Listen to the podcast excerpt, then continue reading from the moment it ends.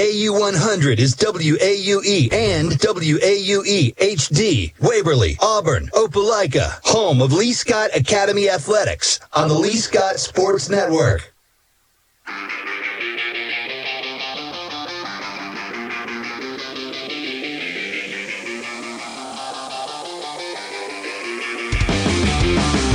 All the action is right here. This is Lee Scott Academy Baseball, brought to you by Auburn Express Towing on the Lee Scott Sports Network, presented by the Orthopedic Clinic, sponsored by Auburn Express Towing, also Brook Law Group, the Gogue Performing Arts Center, Auburn Bank, and Russell Building Supply. Now, here is color analyst Carter Bird and the voice of Lee Scott Academy Athletics, Jacob Goins. We are back live at Tim Fanning Field here on the campus of Glenwood School in Phenix City, Alabama, as your Lee Scott Academy Warriors look to bounce back from a game one loss here in a must win, a win or go home game number two. Hello, everybody. Jacob Goins with you on the Lee Scott Sports Network, presented by the Orthopedic Clinic, as we have a quick Russell Building Supply countdown to first pitch. It's all brought to you by Russell Do It Center and Building Supply experience and knowledge from the pros at your hometown home center. I'm Jacob Goins alongside me is Christian Griffin. And Christian, we saw in that game one in this best of three series, Lee Scott gave up two runs in the first on a two run shot. They responded well with three runs in the top half of the fifth, but some errors in the field. They had four total in game number one. They give up those three runs right back to Glenwood, and the Gators win five to three. So, one question before we get to the Lee Scott starting lineups. How does Lee Scott get regain and continue their momentum here in game two? Because after that two run home run, Garrett West was on the mound. He really locked in and was focused to go. And after those three runs, you were up 3 2. All the momentum was on this side of the stadium with all the Lee Scott fans and the Lee Scott dugout, and then the Gators took it right back. So, how do they continue and regain that momentum and then continue it to try to extend this series to tomorrow? I think the biggest thing is you have to keep doing what you're doing, and then when you finally break through, I mean, obviously, the, the simple answer is you have to clean it up and you have to play the way that you're supposed to play the game but it's just it, it's one of those really hard things. You're playing on the road, so you're having to create that momentum within yourself, and that momentum starts in the dugout and it starts at the plate and it starts on the mound. Those three spots on the field are the most important spots here through these first couple of innings because, as we saw, when you're starting to get those shutdown innings, you're starting to get a couple of those the momentum shifters, and that's when Garrett West was able to settle down. But again, as you mentioned, now the student section for Glenwood is right here, just on the other side of this press box for us. So they're going to be screaming and shouting. You have to try and keep them, eliminate them out of it. But you realize that this Glenwood team is good enough to make runs. You have to find ways to eliminate that out of your mind. Glenwood averages 11 runs per game. The Warriors held them to just five, which you say just five, but with this Glenwood team, it is just five. And so we'll see if Lee Scott can do that here in game number two. Jake Cummings will be on the mound for the Warriors. Warriors will be the home team here in game number two of the series. Yes, we're on the road, but they will be the home team here in game two of the series with Glenwood on top, 1 nothing in the series. They could win and move on to the state championship series. This has been the Russell Building Supply countdown to first pitch. It was all brought to you by Russell Do It Center and Building Supply experience and knowledge from the pros at your hometown home home center as Jake Cummings will deliver the first pitch, and it is in for a called strike one. And we apologize. We'll get you Lee Scott's starting lineups in just a second. Glenwood will have to kind of uh, give it to you on the fly. We were unable to get a lineup before the game started, and I don't think the press box got one either. So should be interesting as that's a swing and strike down in the dirt for strike number two. I'd like to think it would be relatively similar to the one that we've seen throughout yes. all four games now facing them, and especially after a, a game one win. If you're a head coach, you're not usually going to change that up. As that is chopped foul to stay alive for Lane Griggs, who is off to off to a good start.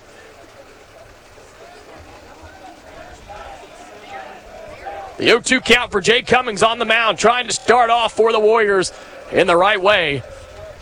And that one is ripped back into the fishnet to stay alive at 0 2. It's going to be a lively game. A bunch of Lee Scott students showed up for game two. And yeah, sitting, they did. Sitting to our right, so might have some chatter back and forth going on outside the lines as well. The 0 2 from Jake Cummings dropped it in, buckled at the knees a little bit, gets out of the way for a 1 2 count for Lane Griggs. We'll give you your starting lineups in the infield and outfield for Lee Scott. Those are presented by Lee County Revenue Commissioner Oline Price after this 1 2 pitch. And in the dirt away for a 2 2 count again. Starting lineups brought to you by Lee County Revenue Commissioner Oline Price, who reminds you that if you need services from her office, there's the main office at the courthouse in Opelika and satellite offices in Auburn and Smith Station after this 2 2 pitch from Jake Cummings, wearing number 15 on the mound. And can't catch the inside part of the plate for a full count now. So what was an 0-2 count for Jake Cummings on the mound on the leadoff hitter Lane Griggs has now turned into a full count and a potential base runner for the Gators. The payoff pitch. That's hit hard and it's down for a single and left. So the Gators get a leadoff hit from Lane Griggs. To start it off for the Gators, they pick up where they left off with a single for Lane Griggs. As Pierce Edwards wearing number 11, he'll be batting in the two hole. Your starting lineups for Lee Scott batting 1 through 9 Sprayberry, Hudson, West, Jackson, Reeves, Cochran, Edens, Whittington, and Harper. Again, Jake Cummings is on the mound and will set up your infield and outfield for you after the first pitch to Pierce Edwards. As throw over by Jake Cummings from right to left. At first base is Sam Jackson. Second base, Pelzer Reeves. At shortstop, it's Hayden Harper. At third is Cade Hudson. Out in right field, it's Garrett West. In center, it is Hutch Sprayberry. And in left field, it's Thomas Whittington. Lane Edens behind the dish, receiving the pitches from Jake Cummings. That's outside for Pierce Edwards. Again, those starting lineups brought to you by Lee County Revenue Commissioner Oline Price, who reminds you that if you need services from her office, there's the main office at the courthouse in Opelika and satellite offices in Auburn and Smith Station. Tonight's game is presented by Auburn Express Towing. Whether you're having car trouble in an accident or you own a business and need a car moved, call Auburn Express Towing, offering 24-hour towing services. The 1-0 pitch to Pierce Edwards from Cummings shows bunt and gets up underneath it, sends it foul for a 1-1 count. So already to start this game, the Gators get a runner on the board, a runner on base, and they're trying to advance him in a scoring position. Yeah, especially in a game too like this, you're going to go ahead and throw all of your marbles in one basket. You're, you're trying not to play a game three. You're going to scratch and claw for runs, similar to what Lee Scott is going to do. But nobody wants to play in that game three, especially not if you're ahead 1 0. You're going to do everything you can. And so far, throughout the year, this formula has worked for the Glenwood Gators. A 2 1 count. Nobody out. One runner on for the Gators here in the top half of the Auburn Bank first inning. Auburn Bank, champions of you, and proud to sponsor Lee Scott Warrior Baseball. Again, Lee Scott, the home team here in game number two of this series. Yes, we're at Glenwood at Tim Fanning Field, but the Warriors are the home team here in game two as Edwards shows bunt. Cummings throws over, and Griggs able to get back in time. It's a risky throw over there. I understand that you're trying to keep him from getting too far off the bag, but you know, we've seen it multiple times throughout the year. You make an error on a play like that or a wild pitch on a play like this, and all of a sudden the sacrifice bunt worked without you having to sacrifice an out if you're Glenwood. So get the fastball here, take the out that they're going to give you. That's low and out. Catcher Edens comes up, throws down to first, scooped out of the dirt by Sam Jackson. Talk about a scary throw. That one right there, I don't really agree with the play. It's just such a tough play to make. And it's not that not that the, the Warriors can't make that play. It's just a tough play to make all altogether. It's a very high risk reward, and the, the risk is much higher percentage wise than the reward of throwing him back or that back pick to first. The 3 1 showing bunt. And it's in the dirt. Runner's going to go as the ball gets past Lane Edens. Hudson will come in and assist him. The two base runners with no outs for the Gators here in the top half of the Auburn Bank first inning. And again, it's, you know, we sound like a broken record saying it, but if it keeps coming up, we're going to keep on saying it. They're going to give you that out every single time that a runner comes on or gets on first base or even second base with nobody out, they are going to sacrifice him over. They're trying to give you an out, and instead of being runners at second with one out, you're now first and second with nobody out. You're already putting yourself in a much deeper hole than you need to be. And an early mound visit for head coach Tim Hudson and the entire infield. As the Warriors off to a slow start on the mound and in the infield, a hit and a walk gives the Gators runners on first and second. And Christian, we'll talk about this some more. With Lee Scott losing what we would consider a winnable game in game one and what is a best of three series, the winner of game one in a series like that goes on to win it. Uh, I mean, it's got to be close to 80 to 85% of the time. And so Lee Scott How do you respond? How do you respond to a game where you felt like you had momentum and the Gators took it back, but you felt like you played a pretty good game altogether? Yeah, that's the thing that's the most frustrating is you got to te- you have to eliminate the frustration within yourself because nobody's going to be more frustrated than at Lee Scott's team because you put up three, you took a lead, and all of a sudden you gave three back in the bottom half of the inning. You eliminate one or two pitches, and that's what's crazy is you give up only five runs, as we mentioned. You still played a heck of a ball game. You give up four runs on four hits. You obviously can't necessarily eliminate those four hits, but you eliminate a couple of those mistakes. You start playing the game the right way. You make the plays. You take the outs when they're given to you you put the game together piece by piece. A big swing on pitch number one takes Jackson Milam down to a knee. He's got an 0 1 count. Throw over to first is off the bag. And runners are safe at first and second. Nobody out. Glenwood looking to strike here early, looking to pounce on the Warriors in the top half of this Auburn Bank first inning. Sun st- starting to set over that right field dugout, so shadows creeping into right field as well as that right field line. We'll see how much the sun plays a factor for the left fielder and the center fielders for the first probably three three innings. Well, you can see them doing this right here Yeah. as they've got the the head, their hand up above their eyes, trying to. They're not looking for a golf ball. They're trying to blind the sun, as it will be a major factor for I would say the next 30 to 30 minutes to an hour of of what could be a very interesting and, and very very competitive game two, and a best of three winner moves on to the state championship series in Montgomery next week. Cummings, triple take on second base, kicks and fires, and it's inside, out of the way is Jackson Milam for a 2 1 count. We talk about a golf golf swing from Milam, I would say, in that first inning of game one, hitting that two run homer. Again, we talk about it. Garrett West with that 0 1 fastball or 0 1 curveball wasn't a bad pitch at all. Took it off the shoe tops and inside outed it and got it into that jet stream, carried out. But again, we'll hope they're not looking for a golf ball with another swing like that. That pitch way up and out from Jake Cummings, trying to reel it in on a 3 1 count and avoid a bases loaded jam in the top half of the first, and nobody out. There's already action in that Lee Scott bullpen, which is something that you never really want to see without an out being recorded yet in the ball game. Cummings kicks and fires. Hit hard into right center. Caught a little air back at the wall. Is Whittington makes the, it's, it's West, excuse me, makes the grab, and will hold everybody at first and second. So a nice play from Garrett West to park himself underneath it and throw it all the way into Cade Hudson at third. And the runners tagged up, but they weren't able to advance. And the first out of the game is recorded. A much needed out for Lee Scott. Yeah, really good pitch there. Got in a little bit on Milam. And a hitter like that, in an advantage count, if you're able to get in on the hands, that shows that that fastball has some life to it. And again, we talk about it. I mean, that ball drove West back almost to the wall before coming in a step or two to make that grab. Any other park, it looks like a routine fly ball, but I mean, with the wind and that short fence, ball looks like it flies. Dropped in for a called strike one.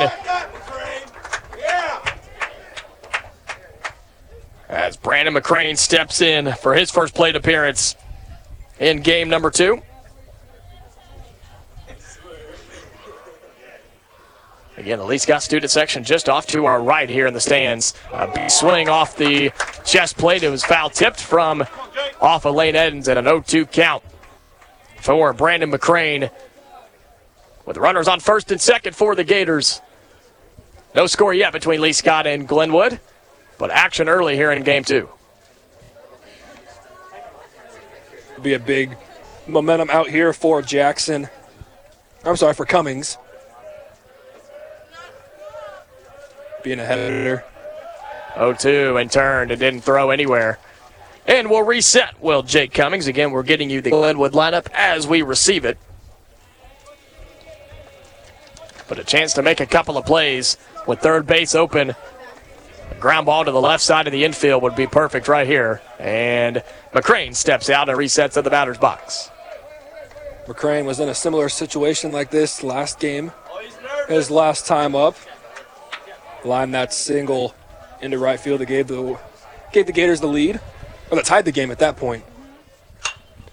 jammed up straight into the sky, touches a cloud or two, and the grab is made for out number two for Sam Jackson comes over at first base, and a lot of times you'll see it a, a, miscommunication between first base and the pitcher, and the pitcher tries to make the catch on the mound and gets thrown off by the angle. He got out of the way, and Jackson makes the grab for out number two. Yeah, really good job there from Jackson to take command of that ball in the infield. You never want the pitcher to have to be the one to field that ball. He's he's dealing with the mound so much more you're running in. That's so much of an easier play for the first baseman or third baseman if it were on that left side. So really good job there from Jackson to take control of that of that pop up.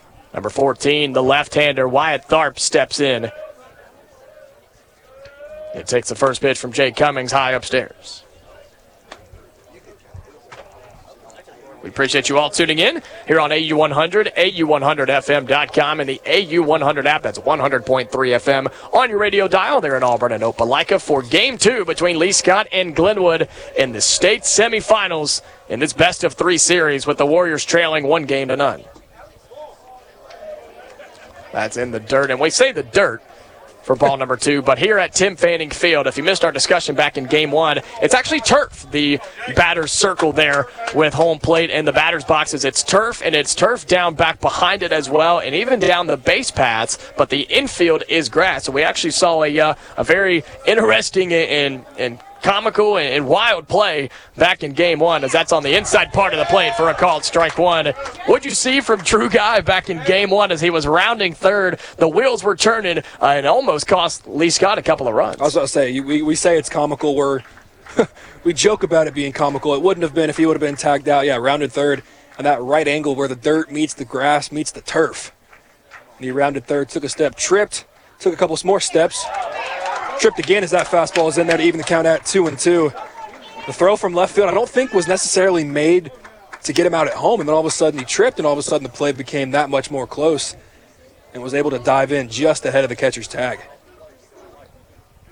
So yeah, it's a lot easier to laugh about it now that that we scored and ended up putting the three spot in that inning. Two's across the board now. Cummings peeking back at second, delivers and check swing. It's in the dirt, but a good stop behind the dish for Lane Edens. Runners will stay. And a true full count now. Three balls, two strikes, two outs. Jake Cummings trying to get out of an early jam here in game number two. There's a good pitch and a good take there from Tharp. A little mind game here because if you're at the plate, you got to be thinking fastball. Full count here in the first inning. Payoff pitch outside, upstairs, ball number four. He did get that fastball, but we've seen a couple times so far, and I feel like that's been what we've seen from or from Jake Cummings on that mound. He's missing arm side with everything. He's missing up and into those right-handed hitters and to those left-handed hitters, missing up and away. So well, what about something we saw with Pearson Little when he had Lane Edens, his catcher, actually move over in, in behind the plate a little bit, and it seemed to help his control out. Here's a ground ball to Hayden Harper, throws it second, gets that out, and that will do it as Jake Cummings gets out of a bases loaded jam. Now we're still scoreless as we head to the bottom half of the first. Lee Scott reminder the home team here on the road in game two of this best of three. The Warriors coming up to bat. Sprayberry, Hudson, and West do up for the Warriors when we come back here on the Lee Scott Sports Network, presented by the Orthopedic Clinic. Bending, stretching, walking. The simple moves in life are a real challenge with joint pain. When that happens, the Orthopedic Clinic is here to help. The Orthopedic Clinic offers a comprehensive range of restoring services, from total and partial joint replacement to bone health programs, physical therapy, and sports medicine. With offices conveniently located in Auburn and Opelika, the Orthopedic Clinic is close to home and here to help you stay in motion. Visit theorthoclinic.com to schedule your appointment today. Every sports team has a glue guy, the unsung hero that does the dirty work. Society's glue guys are towing companies. Whether your car is in an accident or you own a business and need a vehicle moved, we all need tow trucks. When you need one, call Auburn Express Towing, offering 24 hour towing services. AET specializes in parking lot and private property towing in Auburn. Call 334 821 6033. Auburn Express Towing, located at 615 Opelika Road. Game action is presented by Auburn Express Towing. Now, back to the action. To the home half of the first inning. For your Lee Scott Warriors here on the road in game number two of a best of three in the state semifinals versus the rival Glenwood Gators. I'm Jacob Goins. He is Christian Griffin here on the Lee Scott Sports Network, presented by the Orthopedic Clinic. As Tyler Sykes, wearing number 23, is on the hump for the Glenwood Gators. It is Sprayberry, Hudson, and West. That's Hutch Sprayberry, Cade Hudson, and Garrett West two up for the Warriors here in the home part of the first inning. And before we went to break, we were talking about Jake Cummings missing his pitches on the arm side. And I talked about how Pearson Little in game one actually had Lane Edens move over a little bit, and it seemed to help his control. Yeah, it's just one of those things where you're mixing up angles. You're mixing up the sight that you're seeing. Of all of a sudden, you're seeing the catcher miss on the outer half of the plate, or set up on the outer half of the plate, and you're missing further than that. Have him set up a little bit just to change that change your location of where you're trying to throw the ball. And if you miss a little bit more arm side, then it's right there on that block, and you can still get that call. And as you mentioned, that was a great job from Pearson Little after having that meeting with Tim Hudson in Game One, making those adjustments. You, told, you see, you saw him told, tell the catcher to set up a little bit, and that was all he needed to make that adjustment. Sprayberry leads things off for the Warriors, shows bunt and misses it in the zone for strike number one. Sprayberry, the left-hander, leading off a ground ball to the right side, but it's foul for an 0-2 hole. Lee Scott in there navy blues, navy blue tops, navy blue pants with a thin white stripe going down the side, white numerals or white numerals on the back, white letters on the front, red numerals on the front. Glenwood changed their jerseys from game one to game two. They're now in a lighter brown camo looking jersey with white letters and uh, white numbers on the front as well. Little digital camo, something that we didn't see in any of the games earlier this year as that's outside for a 1 2 count. So, yeah, the, the digital camo a little bit with the white pants, white letters with the orange trim around the letters and numbers here in game number two. Tyler Sykes delivers the 1 2. Ground ball up the middle. It's a slow roller. Comes over. Can't make the play. It's short. And the Warriors have a base runner to start off the bottom half of this Auburn Bank first inning. You saw that ball hit right on that front collar where the grass meets the dirt on that infield trim lining. And instead of being a chopper, it almost turned into a, a straight ground ball, and it ate up ate up the shortstop, who we believe is Milam. Yeah, it looks like, yeah, it looks to be Milam. Again, we unfortunately did not receive lineups, and that's okay. We'll, we'll kind of get it as we go. We're just playing the game within the game as Hudson takes one in near the hands, but a call strike one. Again, you see that whole entire left field wall so much brighter than the rest of yeah, that sun playing a big factor, especially as that continues to set probably for the next inning and a half. Yeah, it looks white. The wall looks yeah. white in left field compared to the green around the rest of the way. That's up inside for a ball one. Love to see Cade Hudson get a couple big hits here in game two. Yeah, he made contact in game one, but we just know the power that Cade Hudson has can really get this Lee Scott offense going with a runner on first. Reaches out for it to the shortstop. Milam can't make the play at second. Throws across the diamond, and the first out of the inning is recorded, but the runner advances. So, all in all, a successful AB for Cade Hudson. Yeah, definitely looked like a hit and run. You could see he was swinging at that regardless obviously easier said than done. You'd like to see him try and poke that to the right side with the second baseman covering, but as you mentioned, nonetheless, moves the runner over and gives gives Garrett West the first opportunity to scratch across one in the score column. As the pitcher turns and thought about throwing home for the pitch, then turned and threw to second and almost gets away on a wild sequence. Sprayberry able to get back safely. As Garrett West steps in, starting pitcher in game one, he'll be in right here in game number two, wearing number 19 in the third spot of the batting order. Shade continuing to creep in from the right side to the left. First base is completely covered and about halfway to second base on the infield and in the outfield is Shade. And sun will continue to set over the next inning or so before the lights will come on here at Tim Fanning Field.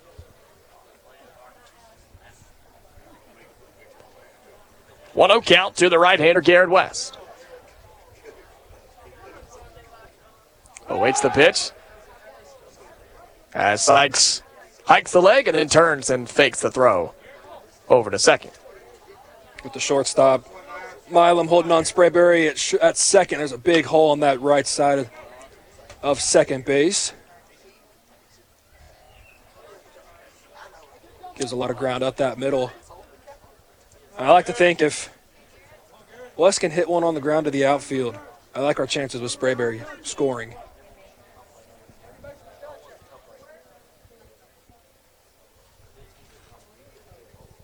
One's across the board, one ball, one strike, and one out to West Chopper near and into the Glenwood dugout. There's actually a, a, a net up in front of the Glenwood dugout, so that's what saved the players down there. Sykes, a tall presence at the mound, but when he's delivering the ball, almost drops down and delivers at a three-quarter angle. So a lot of a lot of pre-pitch movement from where he starts to where that ball is actually released. West went down for it on a swing and strike three. Slowed it down a little bit, did Tyler Sykes, and West couldn't figure it out. He strikes out the first one of the day for Tyler Sykes, and two away here in the bottom half of the Auburn Bank first inning with no score between Lee Scott and Glenwood, but a runner still in scoring position for the Warriors as Sam Jackson, your starting first baseman, steps into the batter's box. Yeah, the first off speed that we've seen from Sykes. Hard to think with that release point that it's a curveball. Definitely looking like it's trying to be a wipeout slider. Unfortunately, Garrett West is the first one to see it and saw it with two strikes, went after it, and couldn't make contact. Sam Jackson takes the first pitch up near the numbers on the inside part of the plate for a 1 0 count. Lays off of that one upstairs for two up.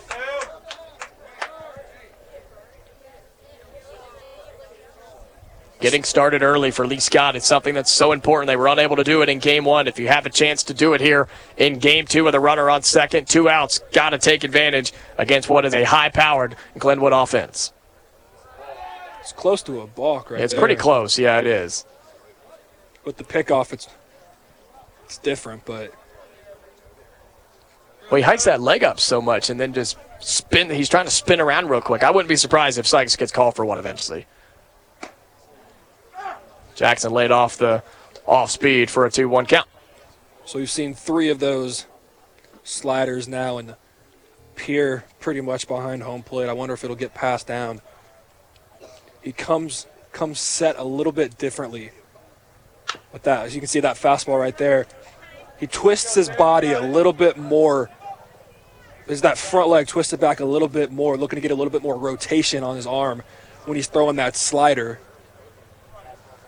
So being the baseball mind that I am, I I see it and I'm thinking that I'm hoping that that gets gets passed down eventually.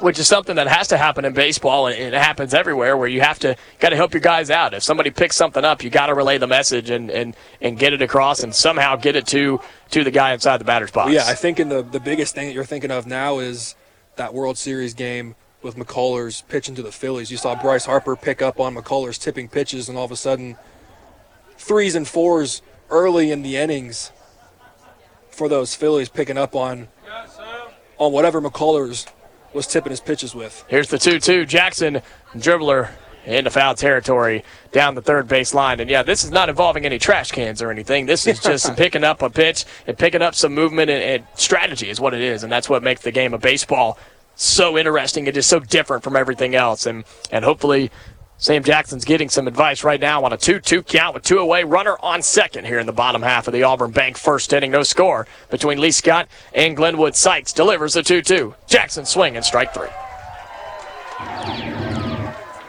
Took the cut upstairs on the fastball and couldn't get to it and strikes out for the second one for Tyler Sykes. No score between Lee Scott and Glenwood. We head to the second here on the Lee Scott Sports Network presented by the Orthopedic Clinic.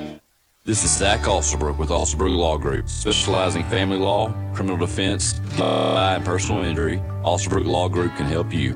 14 North Ninth Street in downtown Opelika, serving Lee County and the surrounding areas for over 10 years. Remember, if you want someone that has your back, call Zach 737-3718. Big city experience, small town values. Alsterbrook Law Group. No representation is made that the quality of services to be performed is the greater than the quality of legal services performed by other lawyers. Experience and knowledge from the pros. Russell Do It Center and Building Supply. Russell Building Supply is Auburn's hometown home center. With top brands and an easy to use drive through lumber yard, we have what you need to get the job done. Russell Building Supply, East University Drive in Auburn. Become a Russell Rewards member. Experience and knowledge from the pros. Russell Do It Center and Building Supply. You're listening to the Lee Scott Sports Network, presented by the Orthopedic Clinic, the official broadcast partner of Lee Scott Academy Athletics. A scoreless first inning here at Tim Fanning Field on the campus of Glenwood School in Phenix City, Alabama, as your Lee Scott Warriors and the Glenwood Gators battling in game two of a best of three series here at Glenwood. I'm Jacob Goins. He is Christian Griffin with you on the Lee Scott Sports Network, presented by the Orthopedic Clinic. This is game two of the best of three in the state semifinals when Glenwood taking game number one by score five to three. Lee Scott trying to bounce back and force a game three right here tomorrow. As Cummings, first pitch, it's a hard hit ground ball to the shortstop. Harper comes up, throws across the diamond, scooped out of the dirt by Sam Jackson, and Lucas Holman is retired for out number one.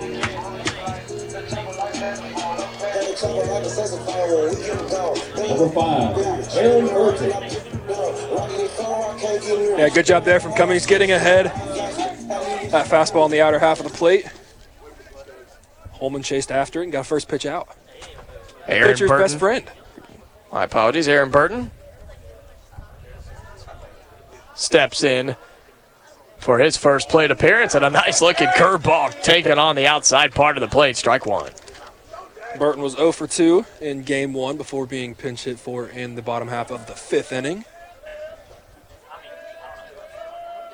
West high kick and delivery and ground ball ripped back into the backstop for a rapid 0-2 hole. And this is what Lee Scott needs to do for themselves on the mound is get Glenwood hitters into 0-2 holes and try to secure outs.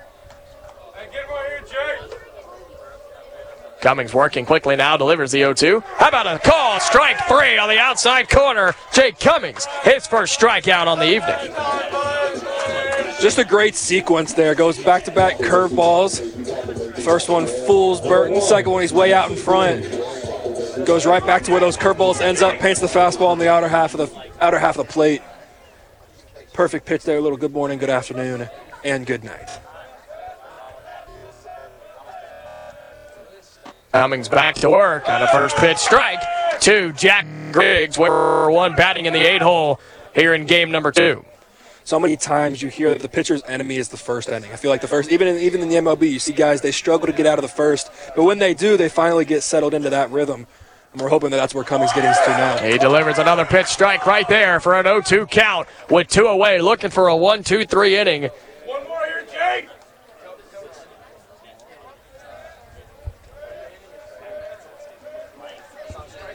Cummings kicks and fires the 0-2. And hit into center field. Back is Sprayberry and makes the grab. Three up, three down for Glenwood as we get to the bottom half of the second. Scoreless between the Glenwood Gators and your Lee Scott Warriors. Stay tuned. More Lee Scott baseball coming up here on the Lee Scott Sports Network, presented by the Orthopedic Clinic. This just in. Auburn Bank has completed their 114th year of serving their community. This next one goes out to Auburn Bank, champions of you. Touchdown, Auburn Bank! The champions of you are 114 and 0. Welcome to Auburn Bank. How can we help? I hear y'all are undefeated. Helping you achieve your financial goals is our goal. Visit championsofyou.com to see how we can serve you. Auburn Bank, champions of you. Member FDIC. Look out, Gory's Furniture Express is bursting at the seams. But it's not a structural issue. You don't need to wear a hard hat. Just get to Gory's now and take home all the top quality furniture you can, because they've got it wall to wall. So you get great pricing and always outstanding customer service. Just bring your truck and enjoy your new furniture that day, or delivery is available. Gory's, Highway 169, Opelika. Corey's Furniture Express, your express way to savings. Lee Scott coming up to bat. Pelzer Reeves, Landry Cochran, and Lane Edens in the home part of the second inning as we are scoreless between your Lee Scott Warriors and the Glenwood Gators. As Pelzer Reeves steps in, let's pause 10 seconds for station identification. This is the Lee Scott Sports Network. AU100 is WAUE and WAUE HD. Waverly, Auburn, Opelika, home of Lee Scott Academy Athletics on the Lee Scott Sports Network. First pitch from Tyler Sykes is low and away for ball number one. Appreciate you all tuning in to Lee Scott Baseball here on AU100, AU100FM.com, and the AU100 app. I'm Jacob Goins on play by play. Christian Griffin joining me here on the broadcast. Pelzer takes a hack at it, tipped it into the glove for strike one. A fantastic turnout for game one earlier this afternoon, an even bigger turnout for game number two here in Phenix City. Lee Scott fans made the quick 40 minute drive over here for what is a three game set in the state semifinals. Winner will move on to the state championship series next week in Montgomery and will take on the winner of either Bessemer or Macon East. As the chopper down the third base line is into foul territory for a 1 2 count.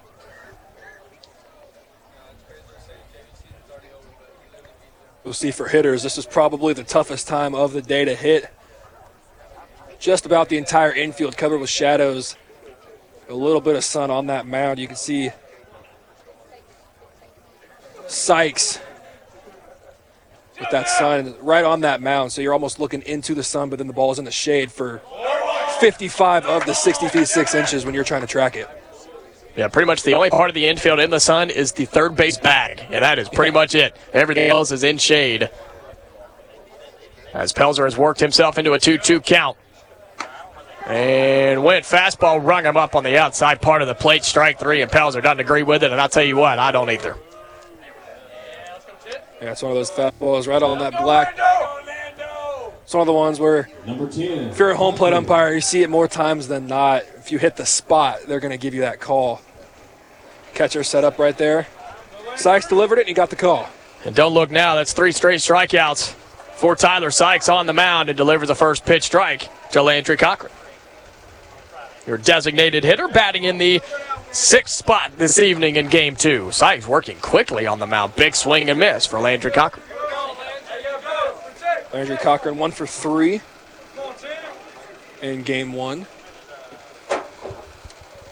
Sykes stares in, takes his time, shakes off one, and finds a pitch he likes. Sets up Cochran on an 0 2. Got him down the middle, strike three. Talk about good morning, good afternoon, and good night right there. Back to back looking strikeouts, four straight.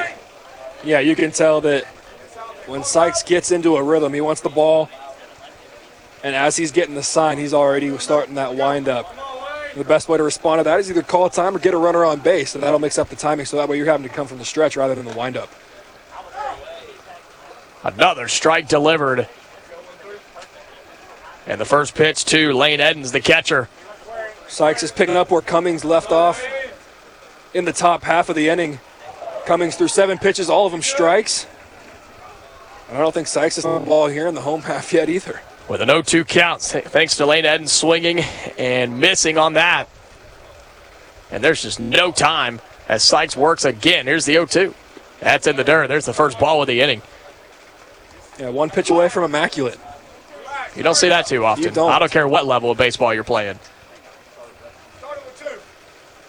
Two away, nobody on. A 1 2 count to the catcher Edens for Lee Scott. And a tie ball game at zero between your Warriors and the Glenwood Gators. Here's the 1 2 from Sykes. Same pitch, same result outside in the dirt for twos across the board. You can still see it there on that slider. He's trying to get that extra rotation. You can see it almost makes him fall off the mound a little bit farther than he would on that fastball. Sykes delivers the 2 2.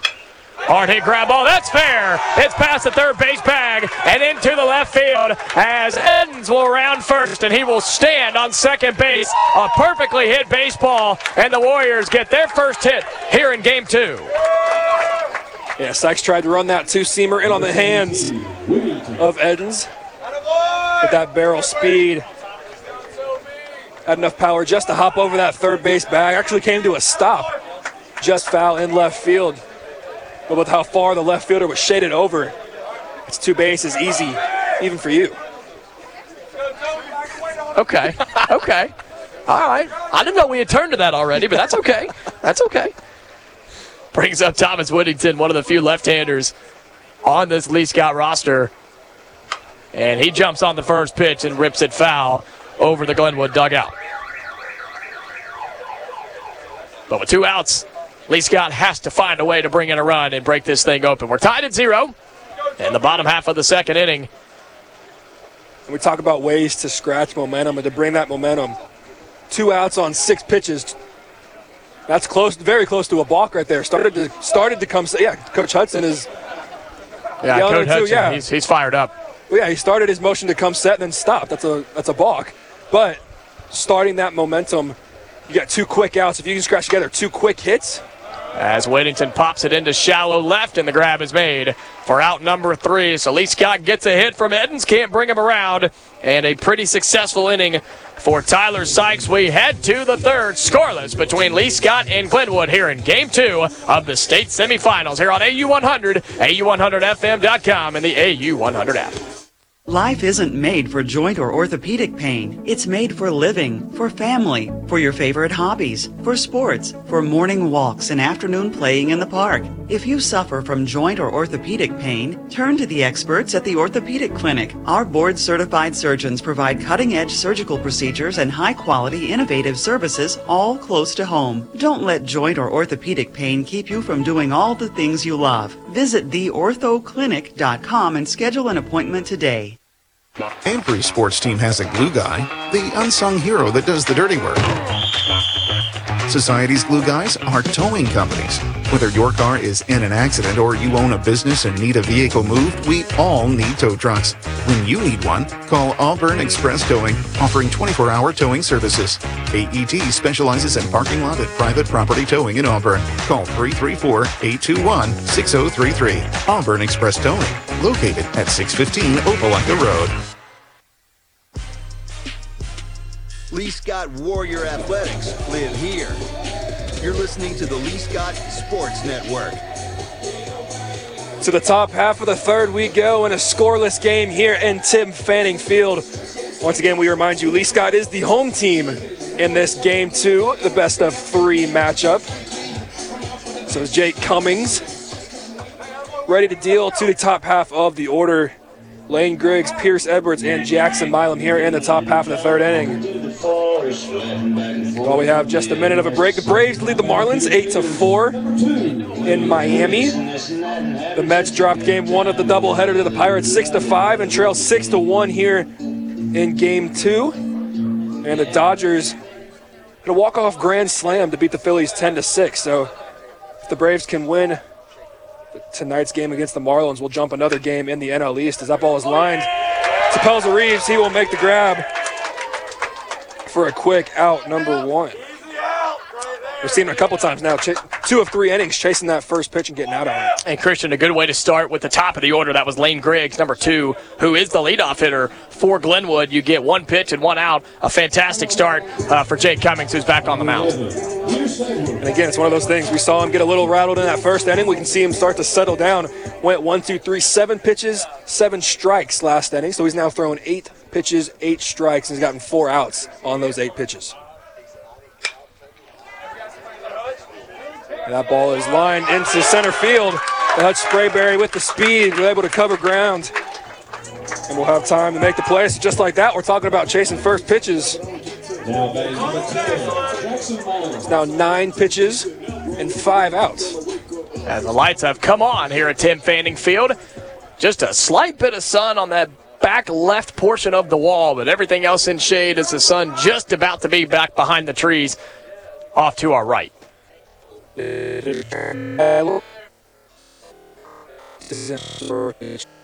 Downstairs. Right. His first time up. Had blow game one, hitting that first inning two run homer. But other than that, held at bay. One of is up and out. Brings the count two balls and no strikes. Got two quick outs. Got to get that third one here. Can't can't give up free passes, especially not with two outs. And especially to a, a very loaded Glenwood lineup. 2 0 is downstairs.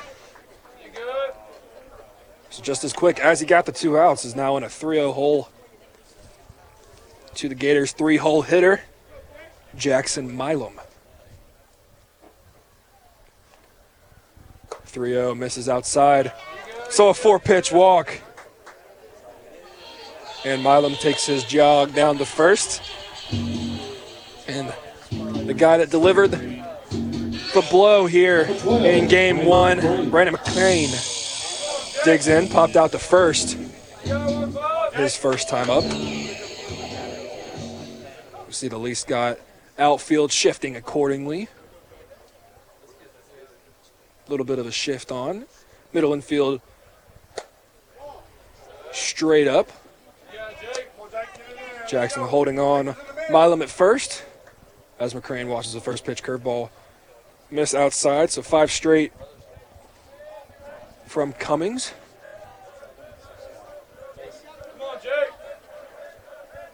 Look to see if he just tries to deliver one down the heart of the plate and see if McCrane wants to go on and a pitch down the middle of the plate. A strike and fire over to second. And Milam is caught stealing a great throw there from Edens. And that brings all of the Lee Scott Warriors out of the dugout and all the fans to their feet. We talked about a couple base running mistakes. Looked like Milam slipped a little bit. Didn't get the best jump. But nonetheless, that arm strength from Edens guns down Milam at second. We head to the home half of the third. No score. You're listening to Lee Scott Baseball on the Lee Scott Sports Network, presented by the Orthopedic Clinic. This is Zach Alsterbrook with Alsterbrook Law Group, specializing in family law, criminal defense, DUI, and personal injury. Alsterbrook Law Group can help you. 114 North Ninth Street in downtown Opelika, serving Lee County and the surrounding areas for over 10 years. Remember, if you want someone that has your back, call Zach. 737 3718. Big city experience, small town values. Alsterbrook Law Group. No representation is made that the quality of services to be performed is the greater than the quality of legal services performed by other lawyers.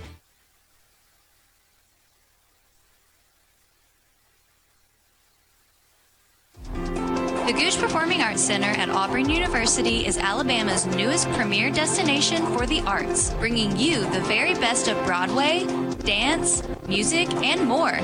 Learn more about upcoming performances and our calendar of events online at goguecenter.auburn.edu. That's G O G U E center.auburn.edu or call the box office at 334 844 TIXS. Out, Gory's Furniture Express is bursting at the seams, but it's not a structural issue. You don't need to wear a hard hat. Just get to Gory's now and take home all the top quality furniture you can, because they've got it wall to wall. So you get great pricing and always outstanding customer service. Just bring your truck and enjoy your new furniture that day, or delivery is available. Gory's, Highway 169, Opelika.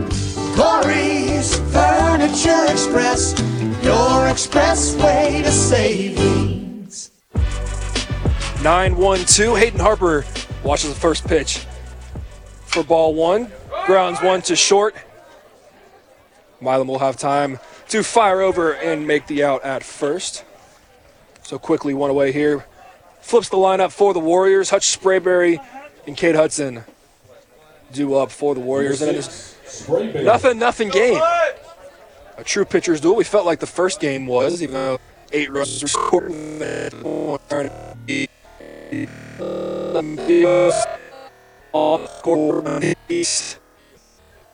As outside. Sprayberry reach base safely. Slid off the home half of the first. On the, the error to shortstop. And will reach safely again.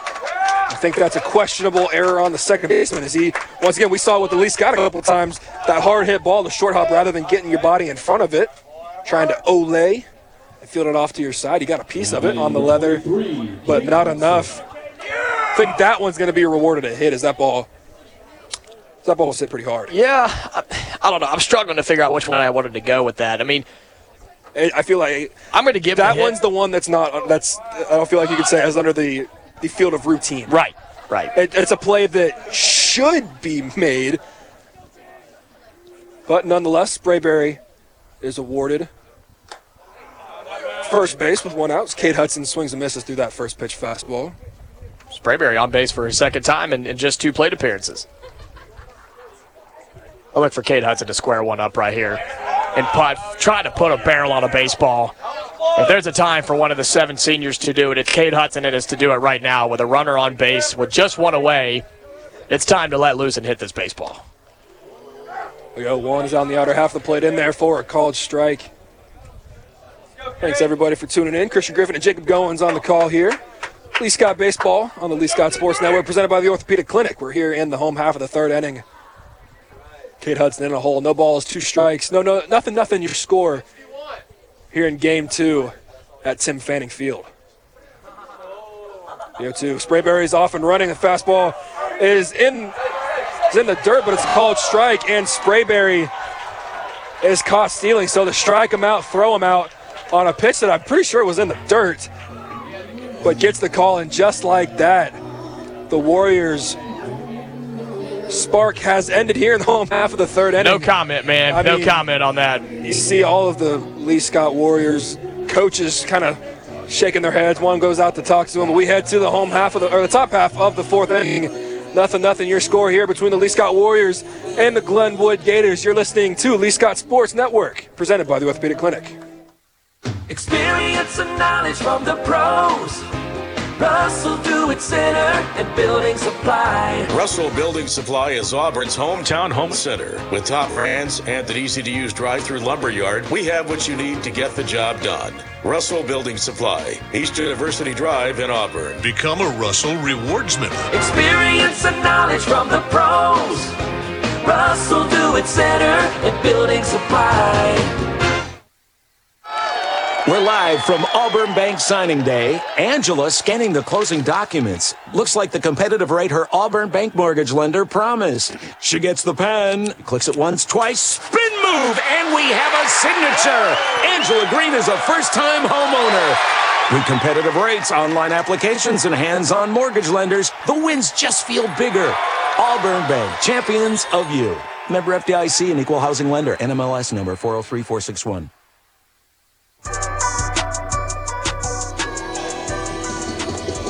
Nothing but zeros on the scoreboard as we head to the top of the fourth inning. Jake Cummings on the mound, looking to deal to Brandon McCrane, Wyatt Tharp, and the six-hole hitter, who I believe we do not have yet. Now batting for your Gators, number 12, Brandon McCray. But Brandon McCrane digs in, watched two pitches last at bat, but Milam was caught stealing. It's almost been a maybe not a what you can do, I can do better, but it's definitely been what you can do, I can do too. As we saw Cummings in the second inning throw seven pitches, seven strikes, and get out of the inning. Sykes threw what I believe was 11 pitches, got three outs. Top half of the third inning, the Gators or Edens throws out the runner at second, and in the home half of the third inning, Hutch Sprayberry gets gunned down at second. So I'd say we're dead even so far as Brandon McCrane watches that second pitch outside as well for ball two. Yeah, and going back to how that third inning just ended, Cade Hudson struck out, uh, in quotations, struck out on a pitch that just wasn't any, anywhere near a strike. And then that pitch is lifted into foul territory, going after some vehicles. Almost took out somebody on the cell phone. But going back to that inning and how it ended, Hudson struck out looking on a pitch that was not a strike by any means. And then Sprayberry, as you mentioned, got thrown out at second. That could also be in quotation. Yes, it could. And so just a, just a bad way to end the inning. At least Scott's got to find a way to shrug it off here. That 2 1 is fouled. Oh, I'm sorry. It's popped up into the heart of the infield. Sam Jackson will take control. I lost sight of it. Well, you looked that On way, so I contact, looked yes. that way. I lost it in the lights. And good thing, though, Sam Jackson didn't lose it, and he got one out recorded here in the fourth. Number 14, Wyatt Tharp. So Brandon McCrane does in his second at bat what he did in the first, a pop out to Sam Jackson at first, and Wyatt Tharp digs into the left-handed batter's box to face Jake Cummings for his second time. Tharp drew a walk his first time up. First pitch misses out outside for ball one. And think about what Jake Cummings has done. He gave up a single and a walk to start this game, recorded two outs, gave up another walk, and was able to get out of a bases loaded jam and he's only given up one walk since has retired everybody else. So good response for him. We talked about that a lot with Garrett West in the first game and with Pearson Little as well. And I think Jake Cummings has earned that respect and got to finish it out here in this fourth inning. Well, I think one of the best things too is we've seen numerous examples of teammates picking each other up. We saw we saw West on the mound with a pass ball when the runner was trying. To got to second for that first time. West picked him off at second, so you saw him picking up Edens at the plate. We've seen that happen a couple times where someone might not get the job done, but the teammate's there to pick up their back behind you. 3 0 fastballs down the heart of the plate, brings the count to 3 and 1 to the Gators right fielder. 3 1 is swung on and lifted into left field. Whittington will have plenty of room, We'll camp under it and make the play for out number two. Good job there from from Cummings. We've talked about it before. The ability to get soft contact when you're behind in the count, especially 3 1. That's happened twice now with Milam and with Tharp. To get soft contact when you're behind in the count shows that that fastball is lively and they're not necessarily picking up every single pitch that you're throwing. And I'm glad the uh, broadcaster's courage didn't come back and get Jake Cummings right there, able to bu- climb out of a 3 0 hole and deliver a first pitch strike right there to Jacob Page. So it is Page in that sixth spot. That pitch is lined into right field. West, a few steps away from the wall, will have room and time to camp under it. So just like that, we are halfway home here in game two. Warriors looking to survive and advance to tomorrow. We'll see what they can do at the plate on the other half of this break. You're listening to Lee Scott Baseball on the Lee Scott Sports Network, presented by the Orthopedic Clinic. Come in system. The Car Stereo Shop. Hey, it's Steve from the Car Stereo Shop in Auburn, and yes, we are still in Auburn, right behind CTU. Our new address is 1823 Opelika Road. Turn in between Badcock Furniture and CTU, and you will be looking at us. Newer, bigger, better location, but the same great customer service. Come see us at 1823 Opelika Road or call us at 887 8422. Your business of 20 years hits a major growth mode. Then you realize you've spent 5,000 hours on conference calls, 8,000 hours in meetings, a million hours working late, all to take care of your customers. But you'll only trust your one true passion and your company's future to one bank, Troy Bank and Trust. Today, tomorrow, and always. The only bank you'll ever need, Troy Bank and Trust. Member FDIC. You're listening to the Lee Scott Sports Network, presented by the Orthopedic Clinic, the official broadcast partner of Lee Scott Academy Athletics.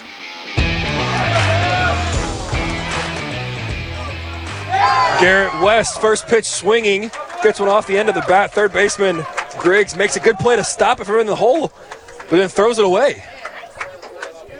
So just like that, Garrett West will be awarded. They're choosing to give him the hit on the scoreboard. Okay. I, I mean, I will, we'll give him one. We'll give him one as well. I think. I mean, that's more than likely an error because, as you mentioned, Griggs scooped it up, made the made a heck of a grab to get over there to it, just overthrew the first baseman Brandon McCrane, and the Warriors have a base runner here in this fourth inning. So West reaches base. Sam Jackson, Pelzer Reeves. That one, two, three spot here in the home half of the fourth inning. Sam Jackson watches the first pitch, miss low and away. Jackson swung out swinging his first time up, one of four straight at one point for Tyler Sykes, who has five at the moment. We see Jackson try and lay one down. Didn't necessarily look like it was a sacrifice. Definitely tried to bunt it down that third base line, but bunted it foul down by the Glenwood dugout. So an even count here. We'll see if Jackson chooses the sacrifice bunt here to get that runner to second. He is up in front of the box, but he is swinging. That ball runs in on the hands of the Warriors' first baseman. We can see that two seam fastball with Sykes, especially with that delivery. I don't know if it's necessarily supposed to be a two seam, but that natural tail with the arm slot that he has. If it starts on that inner half of the plate, by the time you're swinging, it's going to be up on the fists. And that's one, one we've seen a couple of times. It starts on the outer half of the plate and ends up right down the middle. So the fastball is definitely a tough pitch, especially mixed in with that slider and with the tempo that Sykes is working with. I feel like we've seen him get the ball and go. Yeah, tempo is an understatement. He he wants to go, go, go. He'd rather. I mean, as soon as he gets the baseball from his catcher, he's set up and ready to go. And so Lee Scott's got to find a way to to throw the timing off a little bit, take their time at the plate, even if it may throw them off a little bit, try to get any advantage on the pitcher that they can. And one thing that I'm seeing that I'm liking from the Warriors hitters, we see Sykes throw over to first, but more than half the time it's one of those lobs. First baseman McCrane throws it back quickly to Sykes, and he's immediately on the rubber trying to mix up that tempo as that ball is chopped down the third base line and just foul. Luckily, just foul. Sam Jackson wasn't more than a step or two out of the box. Well, that's what the third base coach for Lee Scott yeah. was just saying. He was doing the running motion. He said, hustle out of the box because if that's fair, you gotta go. See, I don't think he's throwing him out at first. He's in the second. It's a one-two count. The ball is lifted down the first line to the Bermuda Triangle. And right fielder far pull out of room to make the play number one, but I'm talking about Sykes seems to flip that ball over McCrane. It's the first, it's first to dive back. McCrane hurry, flips it back over to Sykes. He's immediately on the rubber, already coming set. And so that's what you're talking about. He's trying to keep that rhythm and that momentum and the tempo, even with runners on base. So if you're the Warriors hitters, step out, get your sign again, give your guy at first time to regroup and get that lead off at first before you step back into the box. Right, and you understand that from a pitcher's perspective. I mean, you got a flow, you want to keep it. Stop ball is line from Pelzer Reeves into center field. Unfortunately, Burton didn't have to stay, take but maybe a step and a half to his right to make the play. So another ball hit right on the screws. I feel like we've seen it happen numerous times for the Warriors here so far through a game and a half just can't seem to find the ball to drop repetitively. Even when we get a guy on, I feel like we had a couple times we hit a ball right on the screws, right to the shortstop at Milam, and it was just an inning and a momentum killer because mm-hmm. two hard hit balls and nothing but a 6-4-3 to show for it. Oh, that buckled him a little bit. first Landry. pitch to Landry Cochran. Yeah, he's not expecting first pitch curveball there, but he's seen it now.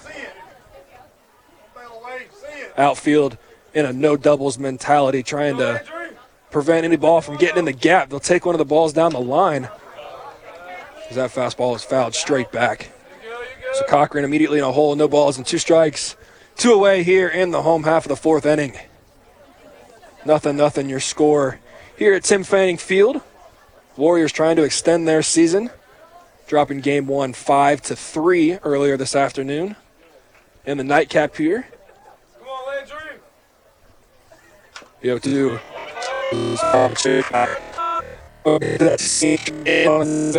the job off. Just off to our left here past the press box. It looks pretty full to me. I don't know if you can see it from where you're sitting, but it looks pretty full. I'm no uh, I don't know. I don't I don't know if it is or not, but as that slider is swung on and missed.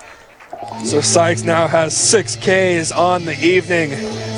And man, this game is flying. Donuts all around the scoreboard. Nothing, nothing as we head to the top half of the fifth inning. You're listening to Lee Scott Baseball here on the Lee Scott Sports Network presented by the Orthopedic Clinic. At Reynolds Outdoors, they're all about hunting and fishing and loving the great outdoors every day. And if you are too, you'll love the great selection of guns and ammo, bows and arrows, rods and reels, gear and apparel. As an independent family business, Reynolds Outdoors can offer top brand names at hometown prices, plus friendly, local, expert service. So before you hit the woods, the field, or the water, head to Reynolds Outdoors on Geneva Street, Opelika, on Facebook and Instagram, and at reynoldsoutdoors.net. Your business of 20 years hits a major growth mode. Then you realize you've spent 5,000 hours on conference calls, 8,000 hours in meetings, a million hours working late, all to take care of your customers. But you'll only trust your one true passion and your company's future to one bank, Troy Bank and Trust. Today, tomorrow, and always. The only bank you'll ever need, Troy Bank and Trust. Member FDIC.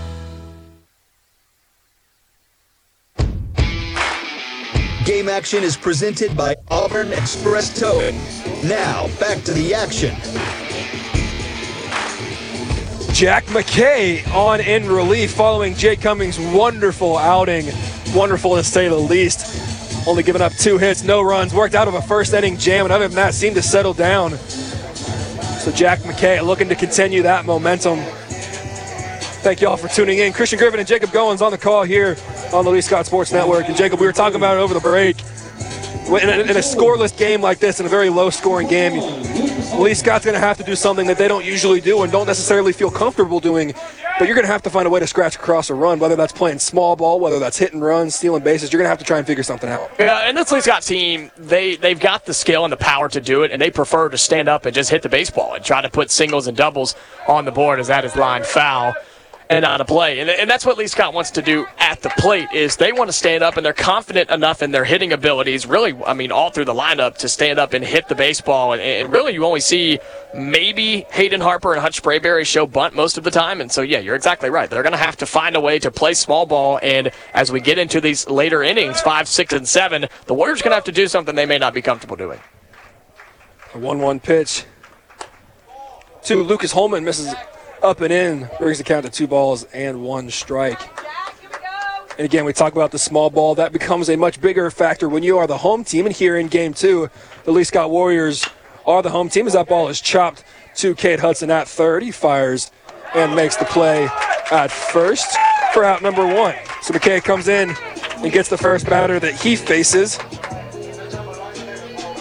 It's one of those plays as a third baseman for Cade Hudson, who's played that position for so long and is the senior third baseman. A lot of people would want to come up and run up on that ball, but it pretty much bounced right where the dirt and the grass meet, and he was he waited on it. And a lot of times you see people, uh, whether it be broadcasters or coaches, they say, "Run up on that ball, run up on that ball," but he actually made the right play and waited on it, and he used his accuracy and his speed to get it over to first base. That first pitch fastball runs up and in and hits Aaron Burton. Yeah, as you mentioned, you could see you could see him almost take a step in and immediately take three or four steps back because that long hop is so much easier to feel than that short hop.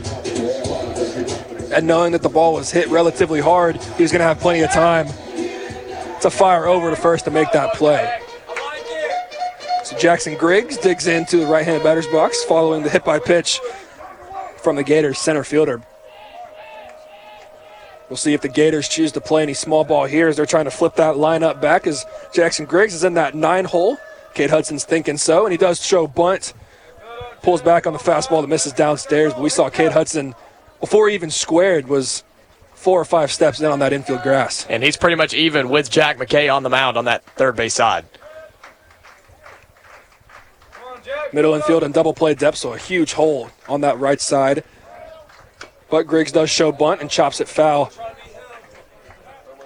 over the catcher, so an even count, one and one. Griggs in that nine hole spot. If you're able to get an out and get the second one, the, the lineup will flip, but a chance for Lee Scott to only see maybe one of the top of the order for Glenwood. Or if you could turn two, you won't have to see him until next inning. Throw over to first, but nothing doing there. Again, it's a risky call. You see, Glenwood is also having that same strategy talk that we were having, finding a way to, to scratch one run across, trying to get a runner in a scoring position, even if it means doing that with two outs, where you're just one single away from trying to get a run into this game. That ball is bunted. There from Sam Jackson, he lets it go foul. What did the umpire just And call? the umpire just gave a warning on both sides. So Griggs bunted it down the first base line, and Jackson wisely let it go foul. But it looked like Griggs almost lowered a shoulder running down that first base line. I think I think you would have lost the battle regardless. But Tim Hudson's over there talking to the talking to the home plate umpire, saying, "Hey, our guy has the right to field the ball before anything else." Yeah, and then the, the infield umpire came up and pointed at both sides and said, strike one. Like I think he said, "Yeah, like that's your warning." Right, basically, right, right, right. Both sides, but which I don't know why it's. I mean, we're in the. I mean, shoot, we're in the fourth inning of game two. I mean, we these teams have talked all night long. Right. fans have talked all night long. You can. I'm sure you can hear the student section there on our broadcast, and it- when when Glenwood's student section gets going, you can hear them too. And so. I mean, I guess they're trying to get control of it, but I didn't hear anything that was said that was been any more than what we've heard so far. No, I agree. But with that one-two count, we'll see if he still tries to show, and he does. The throw over there, but nothing doing. But we did see there, Griggs did still square to bunt. So we'll see here if he can get a foul, or see if he can keep it fair, or if. if time if he busts up with that shot out. He does square. Hudson weighing on the plate. Pulls back as that fastball misses outside. Evens the count at two balls and two strikes. Another risk reward play right here for Glenwood. Burton with a short lead over at first. 2 2. Griggs squares again. That ball is that ball is bunted, but it hits him in the box, so that's a strikeout. Off his helmet, that's a strikeout because that's in foul territory. It's a great call, partner. A huge out for the Warriors. And you see the Lee Scott Warriors giving giving Glenwood a taste of their own medicine with their little call right there. But yeah, again, that's just one of those one of those calls that has a lot of risks to it. And tried to push it down that first base line, but it hit him in the box.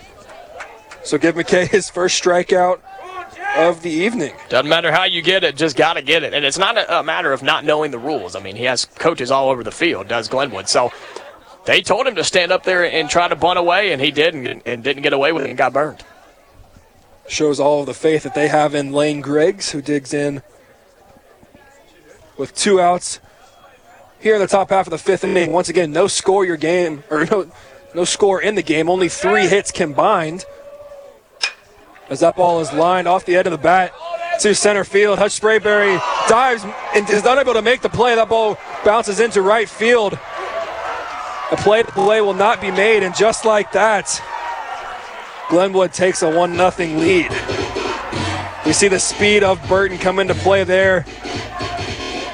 Sprayberry did everything he could to come in and make a diving play off the heel glove, rolled into right field. And with two outs, I think it's the right call. I do. I think it's it, it, it's a it's a judgmental call, and it's a 50-50 ball. And Sprayberry came running in, a tough play to make. Oh, uh, talking about the dive? Yeah, yeah, Oh, yeah. 100%. Yeah, Yeah. no, yeah. You were you are selling out, and I mean, I think he might have had the ball until he hit the ground. And, and look, this is a semi. This is state semifinals, man. This is playoff baseball. You got to go up and try to make a play, and, and Sprayberry did.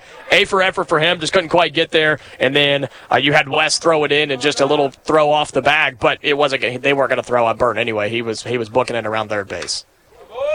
First pitch to Pierce Edwards is fouled back off the netting. Yeah, once again, I don't think there's any question that you're selling out your body to try and make that play to end the inning. Just an unfortunate sequence of events as as West went to go help Sprayberry in the gap.